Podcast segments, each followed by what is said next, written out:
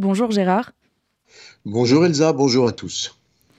Et l'hôpital Al-Shifa dans lequel euh, Israël est entré avec précaution.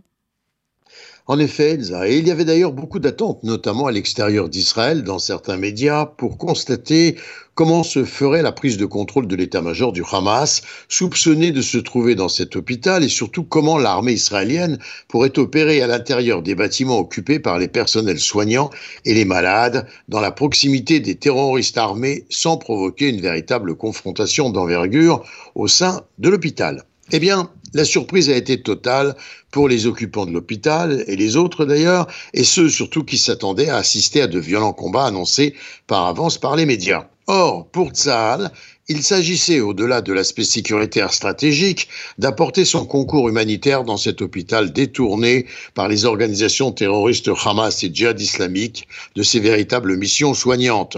Les soldats de Tsahal, au-dessus du QG du Hamas, sont entrés avec dans les bras de l'aide humanitaire, des médicaments, des couveuses pour prématurés et toutes sortes de matériel médical manquant nécessaire, très utile dans un véritable hôpital. Tandis qu'au passage de Rafah, pénétrait un camion-citerne de 23 000 litres de fuel. Bienvenue, une première depuis le 7 octobre. Ce que Tzal a découvert à Al-Shifa, c'est un poste de commandement terroriste de très haut niveau avec des équipements sophistiqués conçus pour une guerre électronique dotés d'éléments dédiés à la communication, mais également au renseignement, et à des tentatives peut-être de brouiller l'aller-retour des communications entre les hélicoptères de soutien au sol et les soldats en progression sur le terrain.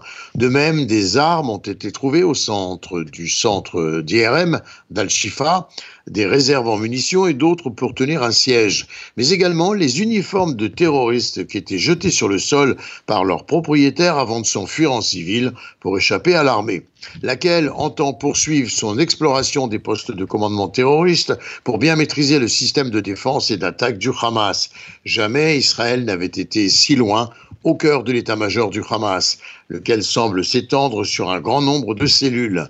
Les soldats ont commencé à scruter le terrain tout autour de l'hôpital, sur un kilomètre environ, pour découvrir des entrées qui conduiraient au tunnel des chefs terroristes coincés dans leur bunker ce qui a été découvert dans les hôpitaux de la bande de Gaza, y compris d'ailleurs l'hôpital Rantissi, démontre clairement comment ces hôpitaux ont été transformés par le Hamas en centres militaires opérationnels et en réserve de boucliers humains. Par ailleurs, les unités Golani ont pris le contrôle d'un avant-poste de commandement du Hamas et détruit le parlement du Hamas à Gaza. À Sderot, par ailleurs, et dans le pourtour de la bande de Gaza, les habitants évacués affirment qu'ils ne retourneront pas sur place sans de solides garanties euh, sécuritaires. En effet, pour ne pas revivre, disent-ils, l'enfer du 7 novembre.